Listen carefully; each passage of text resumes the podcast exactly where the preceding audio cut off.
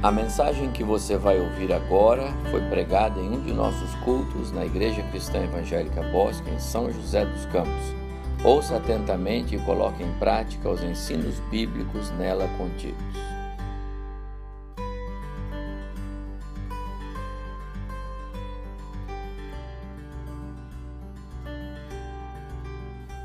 Quero convidar os irmãos para que abram suas Bíblias, por favor, na carta de Paulo aos Romanos, no capítulo 8, verso 31 até o verso 39.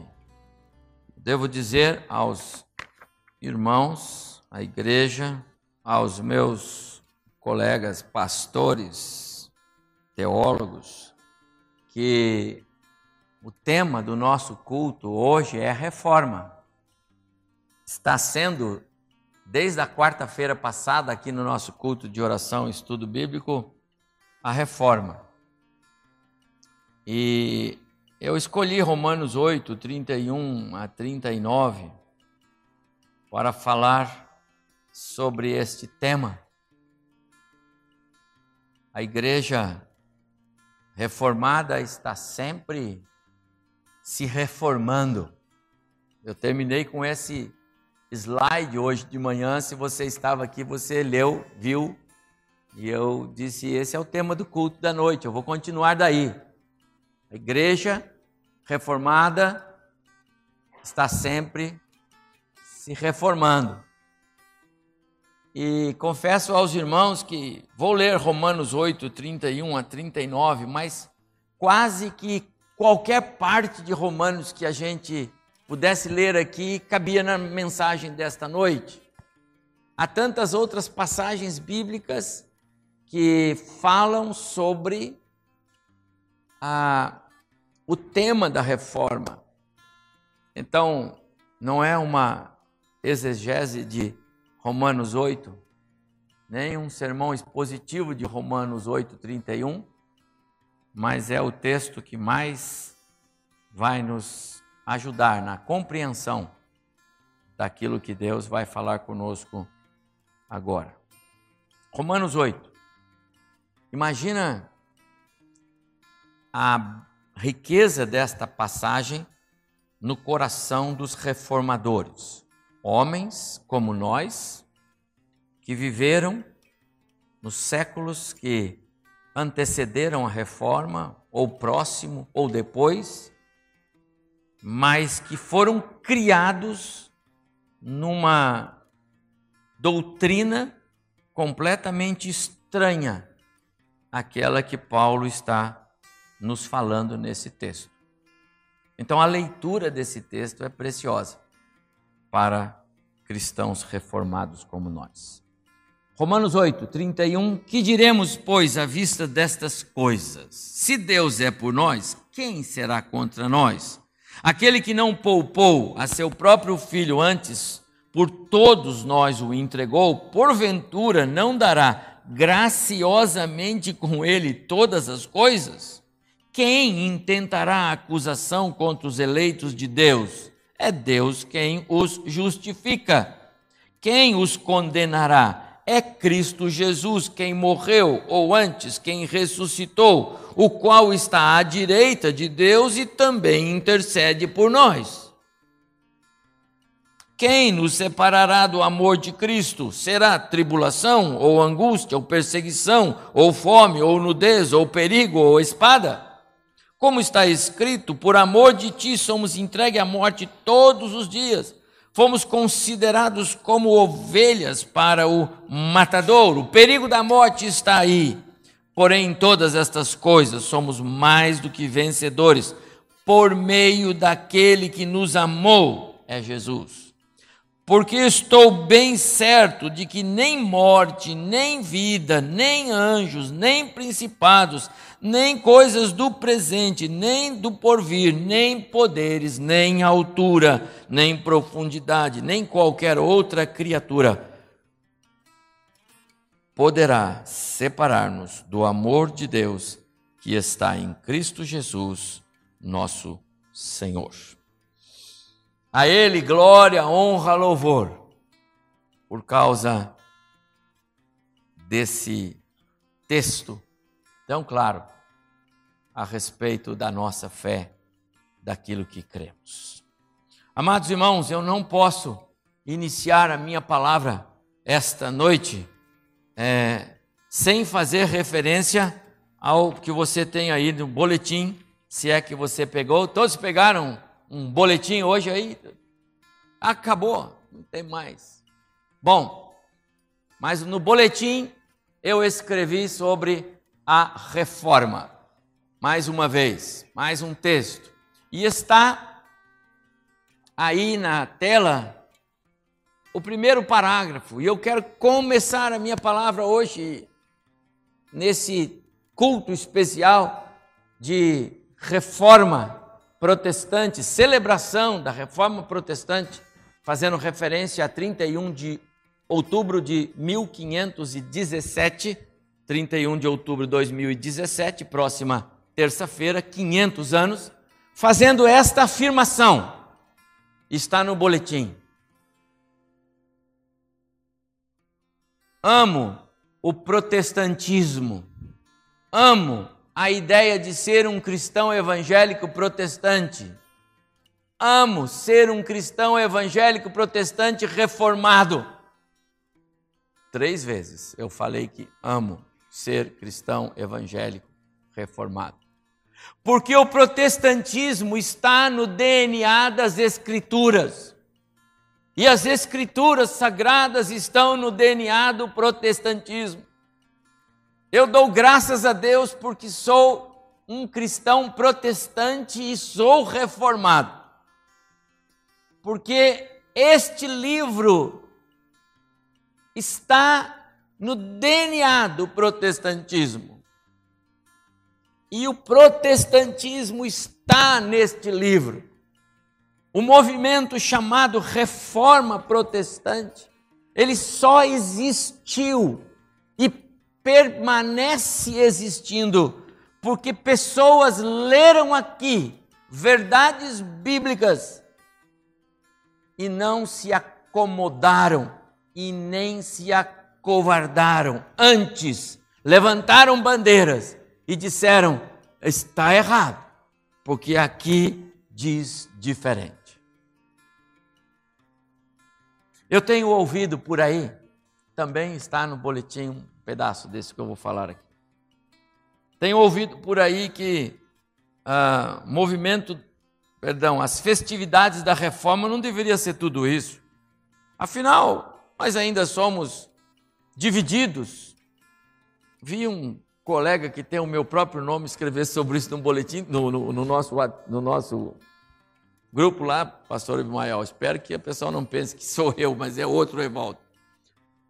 Mas fez tanta celeuma para dizer algo que todo mundo sabe. Claro que nós não somos um só. Claro que nós somos divididos. Cristãos, é, protestantes, convictos, pensam diferente. E essa é a riqueza que a reforma nos trouxe. Abriu a mente para pensarmos diferente. Isso é fruto da reforma. Cristãos reformados têm todo o direito de pensar diferente. Claro que tem. Em questões é, é, é, é paralelas, em questões que, que rodeiam a nossa fé. Mas nós não pensamos diferente com relação à fé exclusiva na pessoa de Cristo para salvar. Não, nós não pensamos diferente. Nós não pensamos diferente com relação à singularidade de Cristo como Salvador, na suficiência de Cristo. Não, nós não pensamos diferente. Em alguns pontos nós somos unânimes. Nos outros pontos é até bonito sermos divergentes mas nós temos a centralidade da nossa fé na pessoa de Jesus. Amados irmãos, a reforma protestante não foi uma providência de Deus para que picuinhas fossem resolvidas na igreja de então. A reforma protestante não veio para corrigir um ou outro deslize da igreja de então, a igreja cristã romana. Não! A reforma protestante veio para trazer a igreja de volta às Escrituras, porque saiu por completo. A reforma protestante veio para dar a Cristo o lugar que é dele na vida dos cristãos. A reforma protestante, ela veio para é, é, reajustar, realinhar o caminho do cristão, para tirar cargas que estavam sendo postas como meios de obter salvação, quando nós acabamos de ler no texto que é graça de um Deus gracioso, bondoso, misericordioso e que ele espontaneamente vem atrás do pecador através do seu filho para salvar. Então, me inquieta alguém querer diminuir as festividades da reforma. Se eu pudesse, eu teria trazido uma banda, hoje sim, uma banda, uma orquestra, entendeu? Lá na praça, vamos celebrar aqui. Porque, amados, a reforma tem de ser algo extremamente importante para nós. Talvez o marco mais importante para a igreja cristã protestante reformada depois de toda a obra salvífica de Cristo. Imagina que não houvesse os reformadores que eles não tivessem levantado essa bandeira e que não tivesse protestado, botado as teses, brigado. Talvez você não tivesse sentado aqui e não tivesse a escritura na sua mão. Talvez você ainda estivesse pensando que para ser salvo você precisa fazer boas obras. Talvez você estivesse ainda confiando na intermediação de alguns por aí para resolver o seu problema com Deus, passando por cima da obra salvífica e redentora de Cristo na cruz do Calvário. Talvez você ainda estivesse na obscuridade, não podendo falar com Deus através da oração, caminho esse que o próprio Cristo abriu e disse para todos nós: entra no teu quarto, fecha a porta e fala com o teu pai. E o teu pai que está em secreto te verá e ele responderá a você.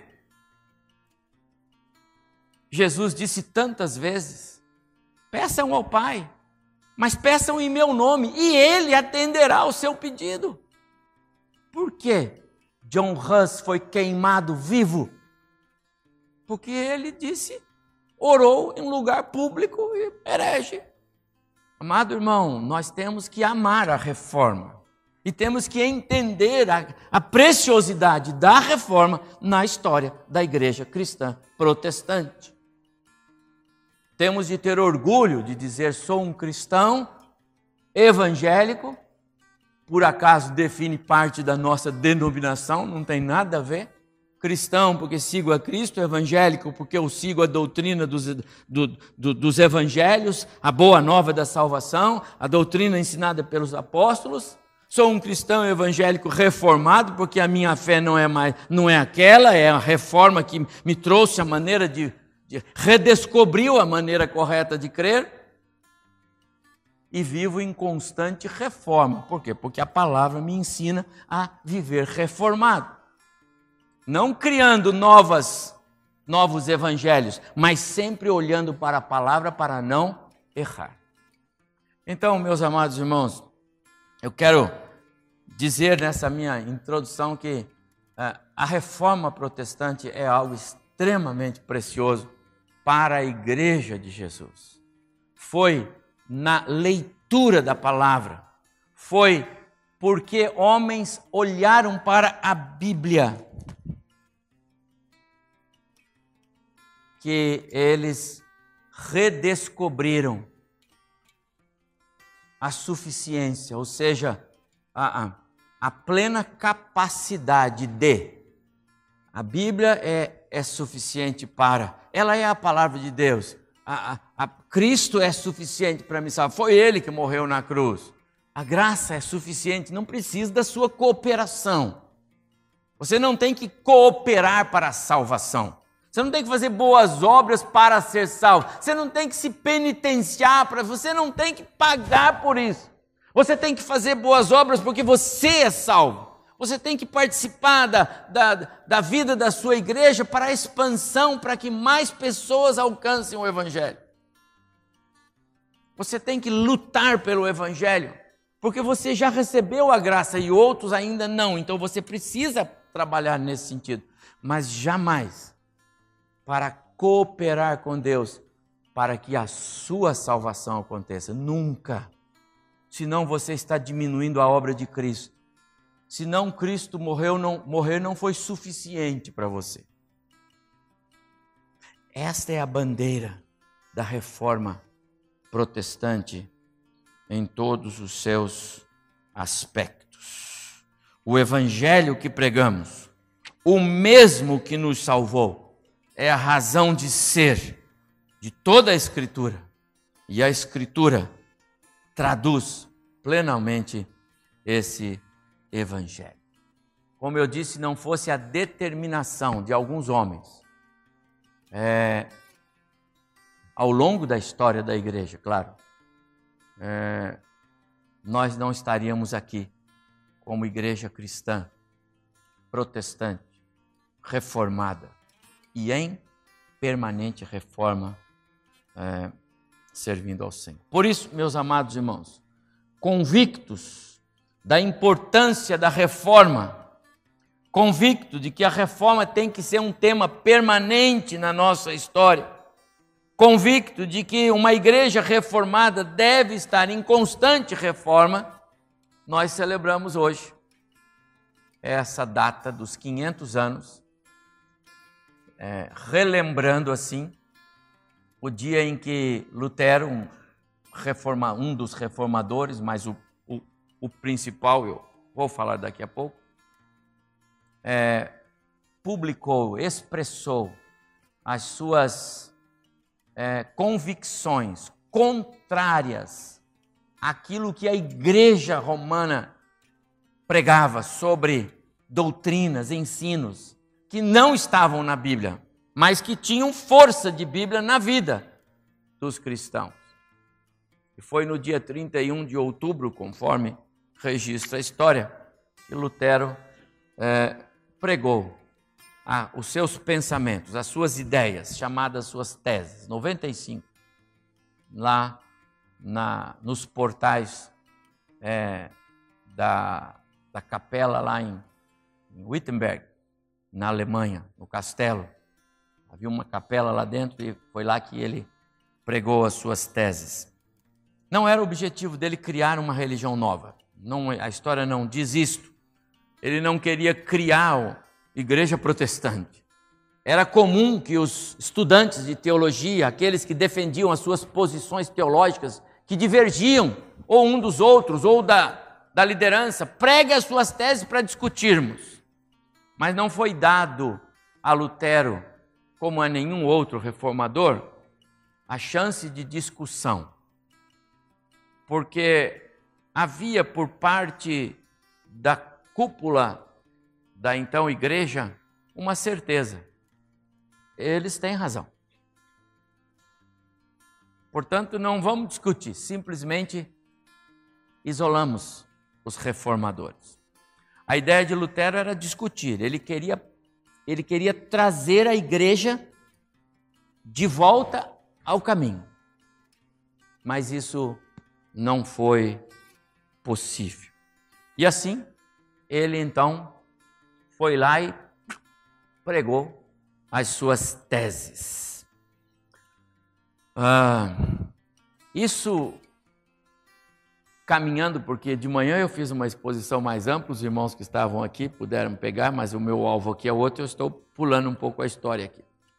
Mas isso é evidentemente que nós estamos no século XVI. Mas você sabe, eu vou só repetir, porque nós estudamos as as lições muito bem escritas da editora cristã sobre reforma aqui. E você sabe que ah, os desvios na igreja começaram na virada do primeiro século. As cartas que João escreve, eh, mandadas por Cristo para as igrejas na Ásia, por exemplo, já mostravam ali algum tipo de problema teológico, doutrinário, coisas graves que causavam mal-estar A igreja já estava é, é, com uma certa contaminação desde, desde então. Então, quando chega aí em Lutero, lá no século é, 15, 16, nós estamos falando de alguma coisa que um pouco antes já começou, bem antes. E eu mostrei hoje de manhã que a partir do, do ano 300, século IV, com a conversão de alguns é, líderes, homens políticos, ou a pseudo-conversão deles, ou pelo menos o ingresso deles no cristianismo, o cristianismo se torna a religião oficial do império. E esse foi um tremendo desastre para a igreja. Cada nova investida do Estado, mais um desastre. E eu citei é, Salmo 42, 7, porque um abismo chama outro e as coisas iam afundando cada vez mais. A igreja perdeu por completo a sua identidade. A igreja perdeu as suas marcas, a igreja perdeu o seu jeito de ser igreja, ela perdeu a sua forma, ela perdeu a sua beleza, ela perdeu tudo. Ficou descaracterizada. Era muito mais uma instituição política com o objetivo de arrecadar fundos. E você sabe disso. Custou caro a construção do Império Romano. Custou caro. As lideranças religiosas, desde o século IV, terceiro, quarto, quinto, chegada dos papas e vai embora até o movimento da reforma acender uma nova tocha, ah, as, as lideranças usavam todos os meios para, para controlar o fiel, não para pregar um evangelho que, que liberta, um evangelho que salva, um evangelho que traz vida, um evangelho que, que, que quer abençoar a vida das famílias, dos pais com os filhos, dos filhos com os pais. O evangelho que quer fazer um cidadão, um bom cidadão, um bom munícipe, um bom trabalhador. O Evangelho tem esse propósito, o Evangelho também é social. Não apenas é, é, salvar pessoas para a vida eterna, sim, claro, mas também torná-lo um cidadão útil no meio em que ele está, até a volta de Jesus. Não era esse o propósito de então. A nossa igreja de então, a igreja cristã de então, era só uma. Nunca teve duas. Nós nunca tivemos duas igrejas, era uma igreja. As decisões não eram mais o que diz a Bíblia, as decisões eram o que dizem os homens. O qual é a ideia? O como nós alcançamos melhor resultado. E para manter as, as construções faraônicas, só muito dinheiro. A quantidade de sacramentos que foram criados, vou mostrar de manhã aqui o mapa, algo estonteante. Uma carga sobre o ombro dos fiéis que não tem paralelo na história. Uma religiosidade que escravizava, não libertava. Não se parece em nada com o evangelho que Jesus trouxe que ia atrás do, do pobre e do necessitado, que atendia às necessidades dele, que curava, que abraçava o enfermo, que abraçava o, o leproso. A boa nova que o, que o Evangelho de Cristo trouxe foi completamente sufocada por um sistema com outros interesses, com outros objetivos, com outras razões de ser. E aí o que aconteceu foi isso. De manhã, um irmão ficou um tempão olhando aí, pastor, espera que eu vou adivinhar o que, que é. Mas isso não é nada, sabe por quê? Porque a igreja de então perdeu a forma, não se parece com mais nada. Você olha, olha, olha e não sabe o que, que é. Desconfigurou-se, perdeu a sua identidade. No lugar dos apóstolos e dos pais da igreja, vieram os líderes com as suas ideias. No lugar da doutrina, vieram dogmas. Nada escorado na Bíblia, por favor, nada. Esta é a, é a verdade, nada. No lugar da salvação pela fé, salvação por obras.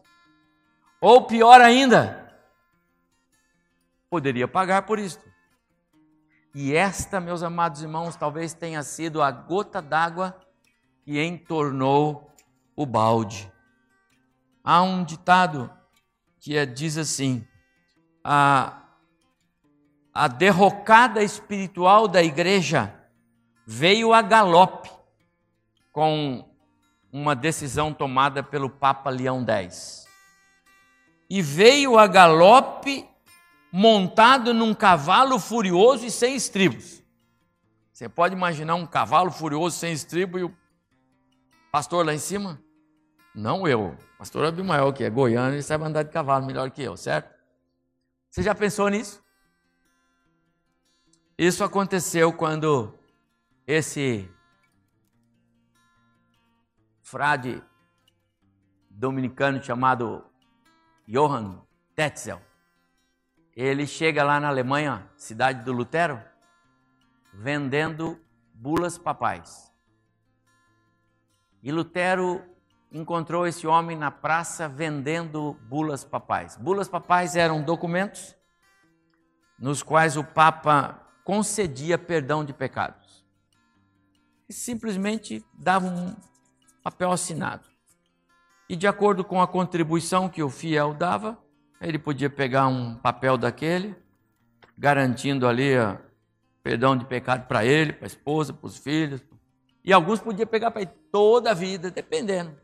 E tinha mais, havia também a doutrina do purgatório, porque quando morria uma alma, ela ficava num lugar que não era nem céu nem inferno, esperando o momento de ir para um ou para outro lado. E dependendo das contribuições e das orações, poderia ir para um ou para outro lado. Portanto, se você tem alguém, e como morriam crianças, você está falando de uma época, século XVI, muito sofrimento, muita penúria, o povo vivendo numa. morria criança. Então, aquelas mães, aqueles pais, pensando na alma da sua criança que foi que está lá nesse lugar, e ele dizia: se você contribuir, a alma dele vai para o céu lá.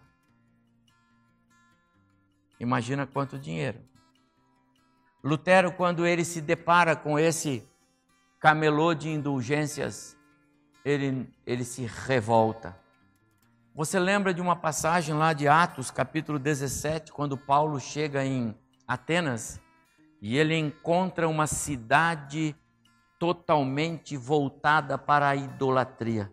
Ele encontra uma cidade que, para não falhar, eles põem lá um lugar cheio de casinhas e um Deus para cada, uma estátua para cada, tem Deus para todo lado. E para não ter dúvida, tinha um que ele pôs assim: aqui é o desconhecido, porque se você, nós temos um também. E Paulo diz: Eu quero falar sobre esse, que para vocês é desconhecido, mas eu conheço. Se você olhar na passagem de Atos 17, você vai ver que um pouquinho antes, Paulo revolvia-se no seu espírito de tamanha abominação diante dos olhos de Deus. Eu quero imaginar que foi isso que aconteceu com Lutero naquele contexto. E esse, como eu disse, foi a gota d'água, o estupim que acendeu o tal pavio que vai dar origem à reforma. Ou seja, quem acende o pavio é Deus, era a reforma era dele. Né? Já começou um pouco antes com alguns homens Vou mostrar alguns nomes aqui daqui a pouco, só para efeito de completar a informação, mas, mas é com Lutero. Ele é a peça-chave que Deus usou para estartar a reforma. Lutero ele não se, é, é, se contém. E a partir daí, ele realmente vai é, é, é, é iniciar a, a sua peregrinação a favor de um evangelho que que salva pela graça, pela fé, pela obra vicária de Cristo, única e tão somente. Chegamos aqui então, meus amados irmãos, ao, ao século XVI, quando a reforma protestante vai, vai ganhar corpo. E os irmãos estão o tempo todo é, vendo e, e, e ouvindo as solas da reforma. E o conjunto feminino aqui é, tratou de nos, é, é, de nos fazer lembrar, através de cada música, cada, cada hino cantado, cada um dos pilares da reforma. E eu expliquei hoje de manhã com bastante vagar a respeito de cada um deles e, e, e pontuando que é, esses, esses pilares, esses marcos, eles, eles, são, eles expressam o pensamento dos reformadores como um todo. Eles expressam a, a, as convicções de fé dos nossos, dos nossos reformadores. É, o conjunto de verdades bíblicas que aqueles homens encontraram na palavra e traduziram para nós redescobrindo o evangelho já revelado, pode ser sintetizado nas chamadas solas. E só isso. Algo que o tempo nos trouxe como é, aspectos fundamentais dos movimentos que aconteceram um pouquinho antes do século XVI, no século XVI e um pouquinho depois. Só para lembrar, eu não vou falar nem um pouco sobre nenhum deles, mas nomes que os irmãos estão ouvindo, todos eles são homens que Deus usou desde o século XII até ah, os dias atuais. Quando a gente vê alguns dos nossos grandes contemporâneos sendo chamados para a presença do Senhor, é, para mim eram homens com, com o mesmo calibre é, dos reformadores. Portanto, nós temos reformadores entre nós e alguns que o Senhor chamou por esses dias. Mas lá no meio tem Lutero, e ele realmente é o nosso personagem, porque, como eu disse, é, é ele, é com ele e é através dele que ah, o movimento acende a tocha. Mas deixe-me falar um pouco rapidamente sobre o Lutero para eu ir para minha conclusão final. Ninguém pode merecer o favor de Deus pelo que faz. Era o pensamento de Lutero a partir da, da, da estudo da Bíblia. Mas somente pela fé em Jesus. Só na cruz de Cristo pecados são perdoados. Isso era uma afronta para ah, o que ensinava a igreja. A igreja, ela tinha e tem, não esta. Mas a igreja romana tinha e tem, segundo a ótica da interpretação deles, poder para perdoar pecados, poder para colocar o cristão é, na eternidade a partir das suas próprias convicções a partir do seu, do seu senhorio. A igreja é senhora das verdades bíblicas. A Bíblia não se. A, a igreja romana não se curva a este livro. Este livro se curva à igreja. Não sou eu que estou dizendo, é a igreja que assim o diz. São vários os vídeos que você vai encontrar na internet de líderes da igreja romana explicando por que isso. Porque a igreja veio antes. Se a igreja veio antes, então esse livro se curva à igreja. Amados irmãos, este livro é a palavra de Deus, inerrante, inspirada. Leram aqui carta de Paulo a Timóteo. Ninguém tem o direito de acrescentar nem tirar, nem sequer um tio. Como eu posso submeter este livro à igreja? Vou chamar aqui os pastores, todos teólogos, vou chamar lá o nosso presidente, reverendo João Batista, vou chamar alguns outros dos meus colegas pastores da Igreja Cristã Evangélica e outros mais de outras igrejas, vou chamar um pastor batista, um pastor e nós vamos discutir se a Bíblia está certa ou não. Meus amados irmãos, isso não cabe. A Bíblia é a palavra de Deus. A doutrina da justificação, através da fé, é um dos pilares. Não existe meios de comprar justificação. Não existe meios de trabalhar para ser justificado.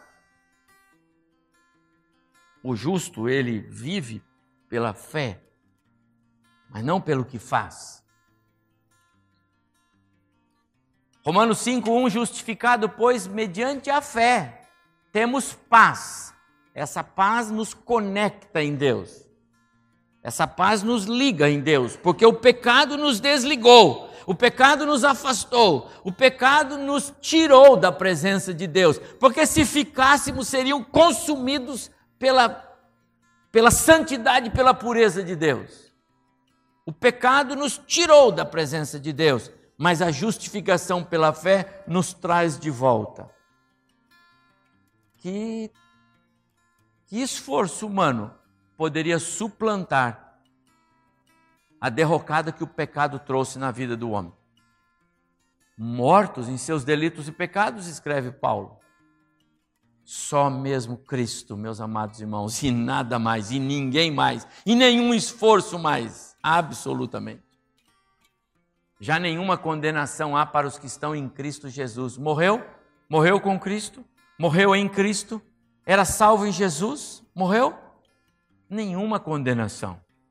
Para que ir para um lugar indefinido? Não foi isso que Estevão nos anunciou com a sua morte. Ele disse que ele via o céu aberto e Cristo à sua espera. Paulo, quando fala a respeito da vida eterna, ele disse: Eu preferia partir, estar com Cristo agora, melhor, incomparavelmente melhor. Ele não fala de um lugar intermediário, ainda aguardando as orações e a contribuição de algum irmão. De onde se tira essas doutrinas? Senão de um sistema politizado com o objetivo de algum recurso. A fé reformada, meus amados irmãos, ela liberta. A fé reformada liberta, não escraviza. A fé faz o, faz o, o homem novo em folha, livre para viver. A reforma libertou, a reforma inseriu o homem na sociedade livre, até benefícios para um viver bem social, na democracia, com valor para mulheres, para, para homens, para filhos, para pais, para patrão, empregado, está tudo na Escritura.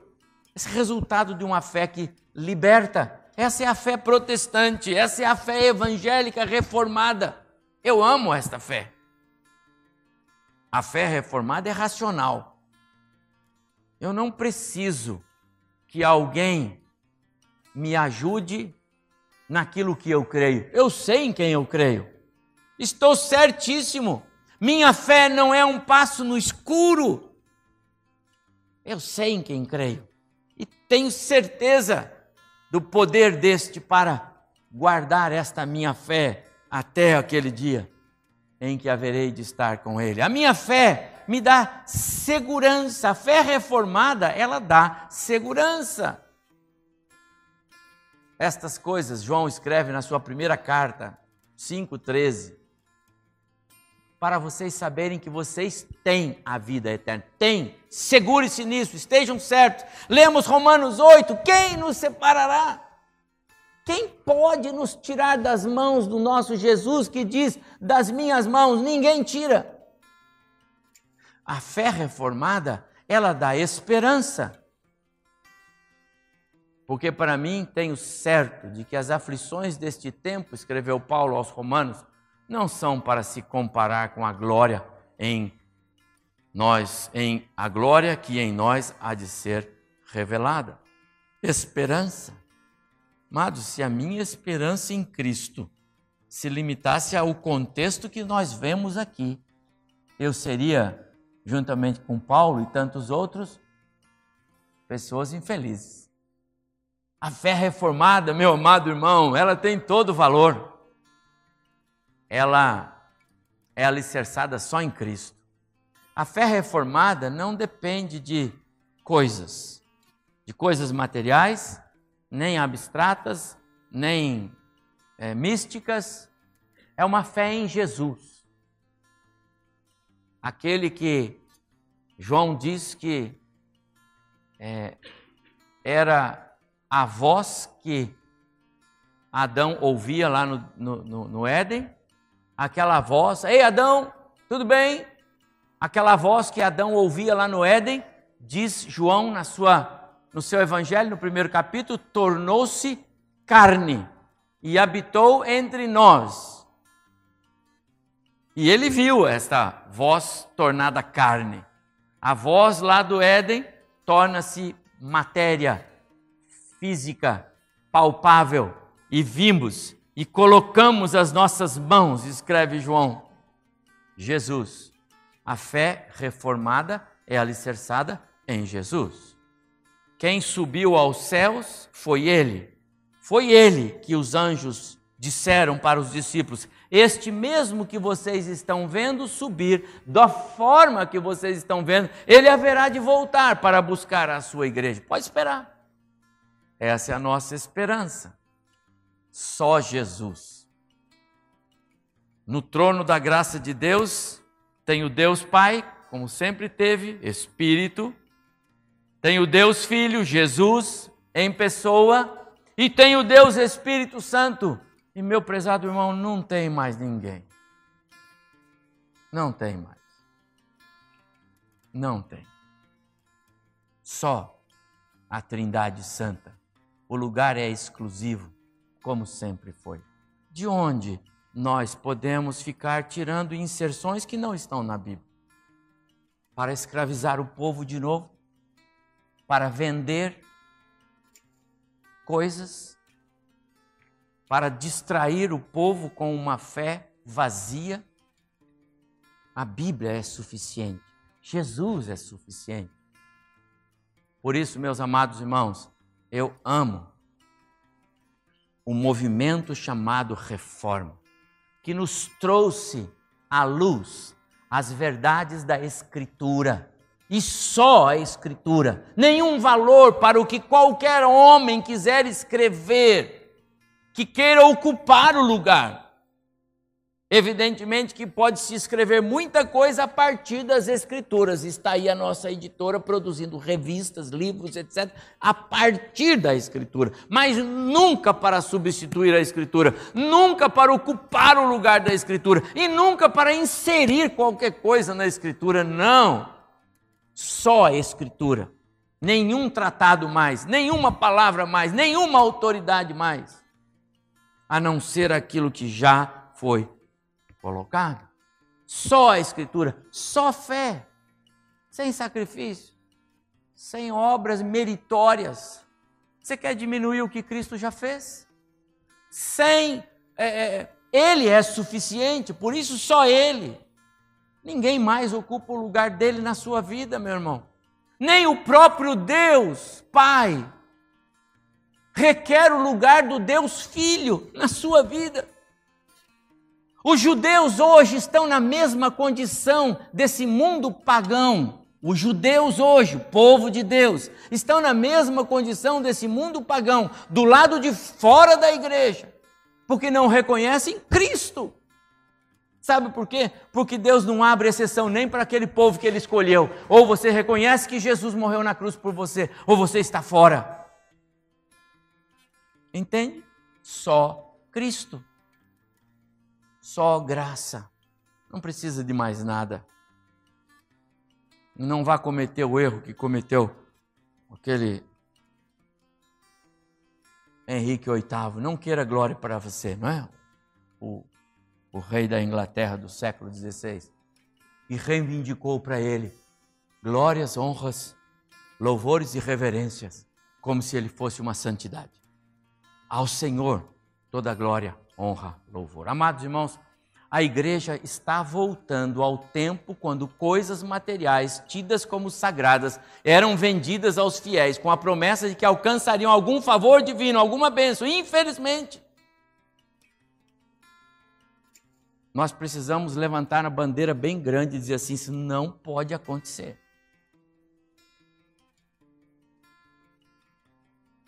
Nunca entre nessa corrente. Jamais faça algo desse, desse tipo. Vivemos hoje a época dos cultos antropocêntricos. Sabe o que é culto antropocêntrico? Paga a luz, vamos que vamos. Aqui é com a gente mesmo. Isso é antropocentrismo, isso é para agradar a carne. Desde quando Deus está agradado com isso? Vou pôr uma tabuleta ali, Ministério do Pastor Abimael, vou pôr ali a foto dele ali para vocês, entendeu?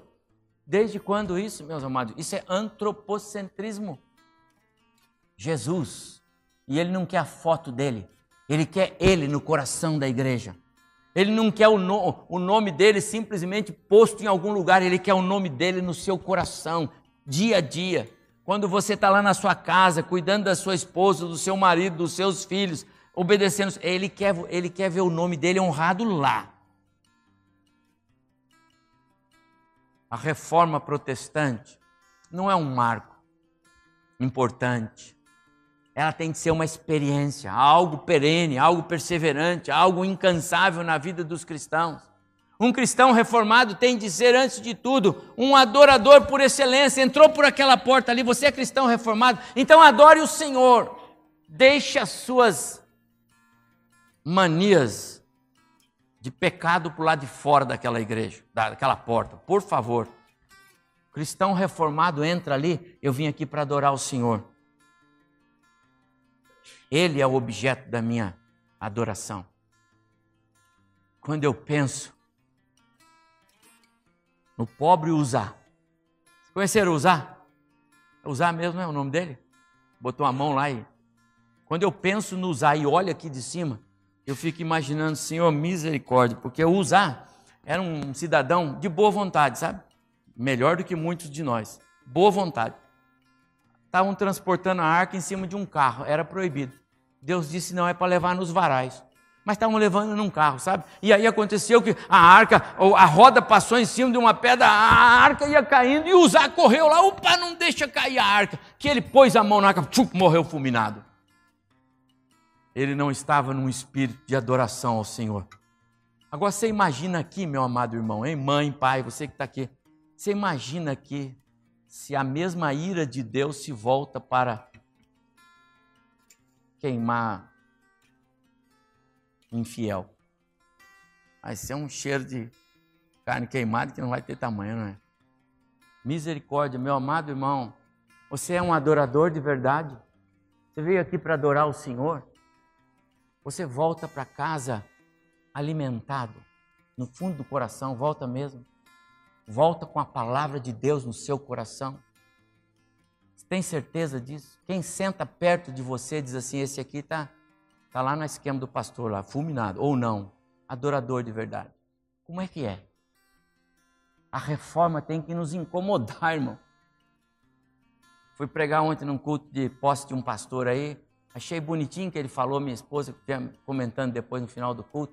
Gostei da palavra dele. Ele disse assim: Eu vou me empenhar para falar verdades bíblicas e ajudar os irmãos a serem verdadeiros adoradores. Esse é o meu papel. Porque se eu não desafiar você a uma vida séria com Deus, você vai ser um religioso de fim de semana, sem nenhum efeito para a eternidade, e eu não quero isso. Portanto, cristãos reformados são, antes de tudo, verdadeiros adoradores. Ser um cristão reformado é colocar-se como família, igreja, no centro da Escritura. A Bíblia é a autoridade lá na sua casa. É aprender a caminhar pela fé depender e esperar do Senhor. É dar a Cristo o lugar que é dele na nossa vida, na nossa igreja. Será que Jesus ocupa o lugar que é dele aqui mesmo? Cristãos reformados sabem que não se pode ser cristão do meu jeito. Entendeu? Muito bonito, pastor lá tá bonito irmão, pastor, mas eu sou do meu jeito. Conhece? Eu sou, do, eu sou assim, pastor. Eu sou assim mesmo e assim eu vou ser, porque eu nasci assim, eu vou ser assim. Só tem uma coisa: se você é assim, vai morrer assim, você não vai para o céu. Porque nenhum de nós é o mesmo depois que Jesus nos salvou. Ou então a Bíblia está errada e eu tenho que rasgar essa página da minha Bíblia.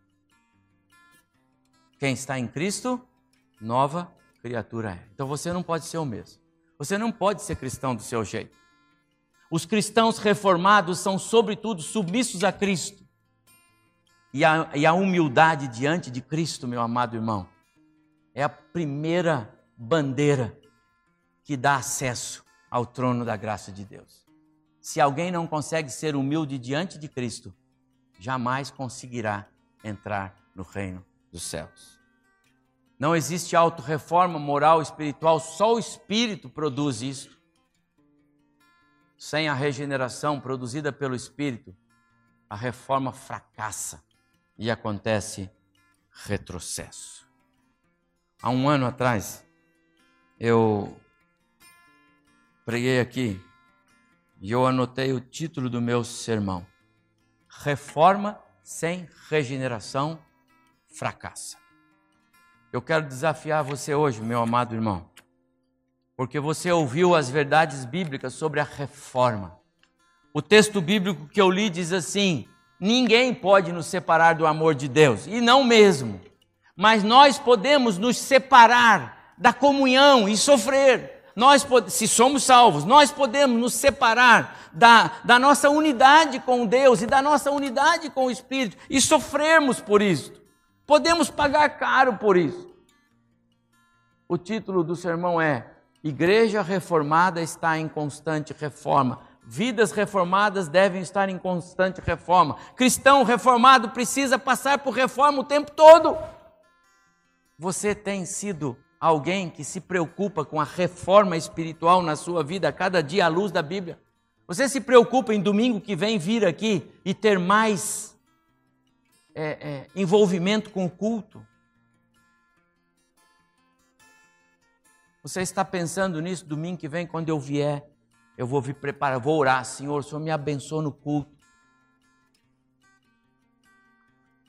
Quero terminar. Esta é a última transparência. E eu quero desafiar você a, a pensar. Sou mesmo um cristão reformado? Quero dizer para você, na igreja de Cristo Jesus, única, chamada igreja cristã, não tem duas, não importa as divisões.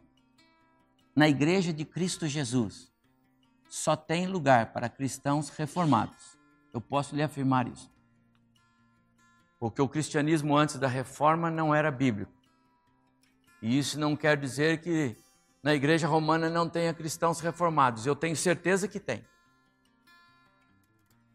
Como eu tenho certeza que nunca deixou de haver cristãos à luz da palavra. O remanescente de Deus sempre existiu. Mas eu sou, você é, você se identifica com a reforma protestante? Você crê na suficiência de Cristo? Mesmo? Ou você acha que ainda, pastor, eu acho que ainda falta alguma coisa? Eu não sei o que é, mas eu acho que falta. Eu quero dizer que eu tenho encontrado pessoas que às vezes me surpreendem. Eu não sei, pastor, se é. Não sei se como? Não sei. Tem que voltar às Escrituras e entender o que nós lemos aqui. A Bíblia é a autoridade suprema na sua vida. Você se curva diante da Bíblia? Ou a Bíblia e nada é a mesma coisa? Agora, por exemplo, é a Bíblia que está falando. Você está atento a ela? Ou você está ignorando a Bíblia? Se você está ignorando, eu tenho que dizer: você não se curva à autoridade da Bíblia. Porque é a palavra de Deus que está sendo falada. Por acaso Deus está usando esse pecador aqui? Mas é Ele que fala. E eu não tenho dúvida disso. Porque o dia que eu tiver dúvida disso, eu tenho que abandonar o púlpito. Eu venho para cá e eu digo, Senhor, agora, por favor, tudo que o Senhor já me ensinou no estudo, o Senhor fala à tua igreja. Fala ao coração das pessoas, dos jovens, das crianças, Senhor fala. Porque eles foram lá, eles vão lá para ouvir, Senhor. Então o Senhor fala.